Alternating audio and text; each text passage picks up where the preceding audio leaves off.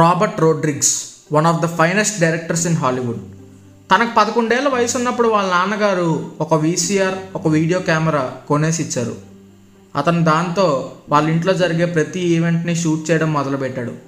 అలా చేయడం వల్ల కొన్ని సంవత్సరాలకి అతనికి ఒక సినిమా తీయాలని హాలీవుడ్లో పెద్ద దర్శకుడిగా మారాలని కోరిక పుట్టింది. అప్పటికే హాలీవుడ్లో స్పిల్బర్గ్ లాంటి గొప్ప దర్శకులు చాలా భారీ బడ్జెట్తో సినిమాలు చేస్తున్నారు. కానీ రాబర్ట్ దగ్గర సినిమా తీయాలనే కోరిక తప్ప చేతిలో చిల్లి గవ్వ కూడా లేదు. మెక్సికన్ బ్యాక్డ్రాప్లో ఒక స్క్రిప్ట్ అయితే రాసుకున్నాడు.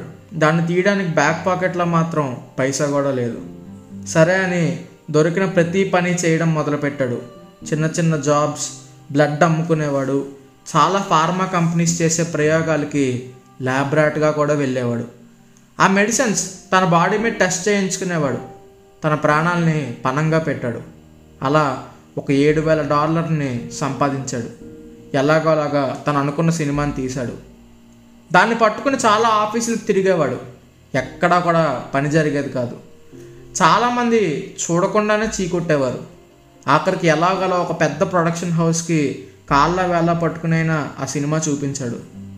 వాళ్ళకి అది నచ్చి దాన్ని వాళ్ళ బ్రాండింగ్తో డీవీడీలు చేసి పబ్లిక్లో పబ్లిష్ చేశారు.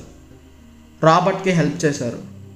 కొంతమంది జనాలు ఆ డీవీడీలు కొని చూసి వాళ్ళకి విపరీతంగా నచ్చడంతో మౌత్ పబ్లిసిటీతో ఆ డీవీడీలు విపరీతంగా అమ్ముడుపోయాయి.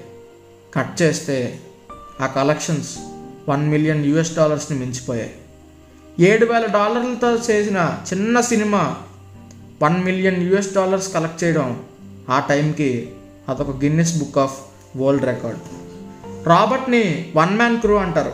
అతని సినిమాలన్నిటికీ మోస్ట్ ఆఫ్ ద క్రాఫ్ట్స్ అతనే హ్యాండిల్ చేసేవాడు. అలా రాబర్ట్ తర్వాత లెజెండరీ డైరెక్టర్గా మారాడు. ఎల్రే అనే ఛానల్ని కూడా స్థాపించాడు. తన డైరీని సక్సెస్ స్టోరీగా మార్చుకున్నాడు. చివరిగా ఒక మాట. రాబర్ట్ సినిమా తీయాలని సంకల్పించుకున్నాడు. ప్రాణాలు పోతాయేమో అని సంకోచించలేదు. అందుకే ఎప్పుడు వెనక్కి తిరిగి చూసుకోలేదు.